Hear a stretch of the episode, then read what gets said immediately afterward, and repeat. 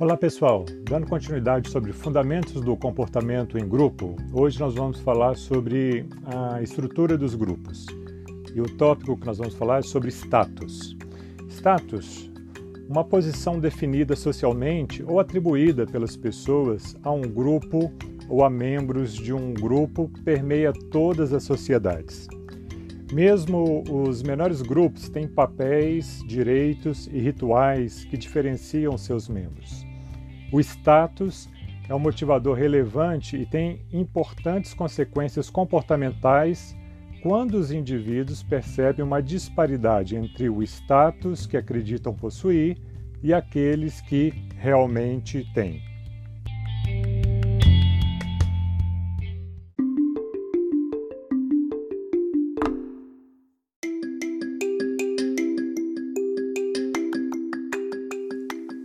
O que determina o status? De acordo com a teoria de características do status, o status tende a derivar de três fontes. Primeiro, o poder que uma pessoa exerce sobre as outras. Por provavelmente controlarem os recursos do grupo, as pessoas que controlam seus resultados tendem a ser vistas como possuidoras de um alto status. Segundo, a capacidade de contribuição para as metas do grupo. As pessoas cujas contribuições são importantes para o sucesso do grupo tendem a ser detentoras de um alto status, como, por exemplo, alguns jogadores de futebol, Neymar, Cristiano Ronaldo, Messi, dentre outros. Terceiro, características pessoais do indivíduo alguém cujas características pessoais são valorizadas positivamente pelo grupo. Boa aparência, inteligência, dinheiro ou simpatia. Em geral, terão um status mais elevado do que aqueles que não possuem tais características.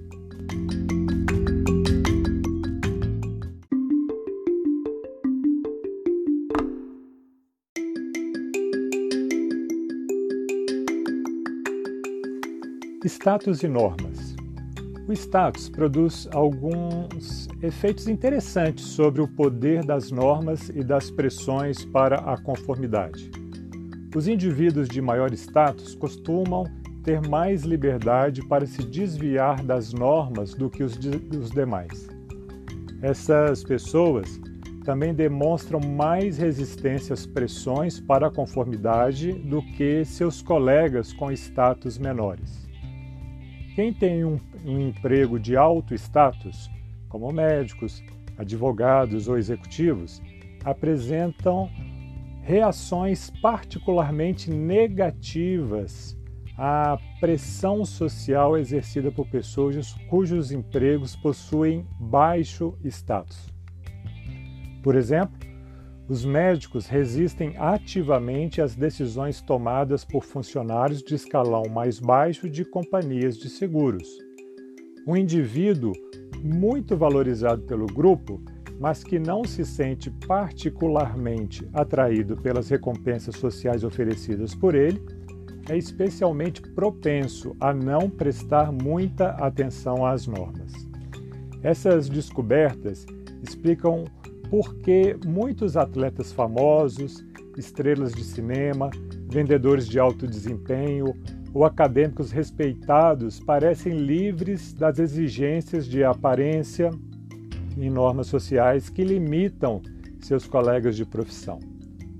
Como pessoas de alto status, eles possuem muito mais autonomia, contanto que suas atividades não causem prejuízo ao alcance dos objetivos do grupo.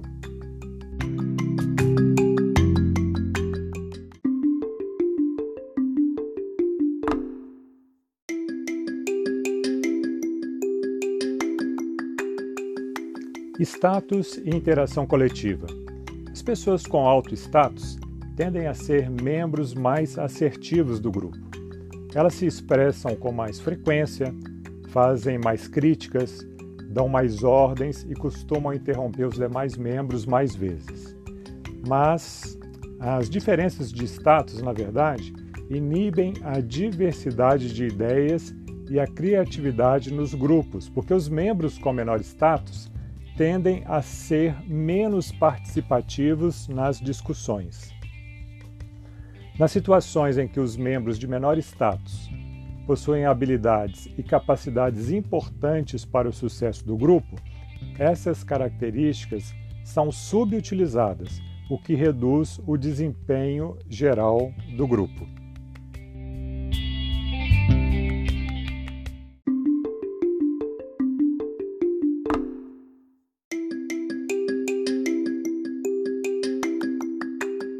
Iniquidade do status. É importante que os membros do grupo percebam a hierarquia de status como justa. Quando é percebida como injusta, gera-se um desequilíbrio que inspira vários tipos de comportamento corretivo. O conceito de equidade aplica-se ao status. As pessoas esperam que a recompensa faça jus ao custo incorrido. Se Juliana e Carolina são as finalistas na disputa, disputa para o cargo de enfermeira-chefe de um hospital, e se está claro que Juliana tem mais tempo de profissão e está mais preparada para assumir a posição, Carolina perceberá a seleção de Juliana como justa. Entretanto, se Carolina for a escolhida por ser nora do diretor do hospital, Juliana se sentirá vítima de uma injustiça. Os grupos geralmente têm um consenso interno quanto aos critérios de status e, dessa forma, existe amplo acordo sobre a hierarquia de seus membros. Entretanto, as pessoas podem enfrentar situações de conflito quando transitam entre grupos cujos critérios de status são diferentes ou quando se juntam a grupos cujos membros têm históricos heterogêneos. Os gestores podem usar sua renda pessoal ou o índice de crescimento de sua empresa como determinante de sucesso. Os burocratas dos órgãos governamentais podem usar suas verbas. Os, os operários, seu tempo de casa. Quando os grupos são heterogêneos, ou quando os grupos heterogêneos são forçados a ser interdependentes, as diferenças de status podem dar origem a conflitos quando se tenta conciliar as distintas hierarquias.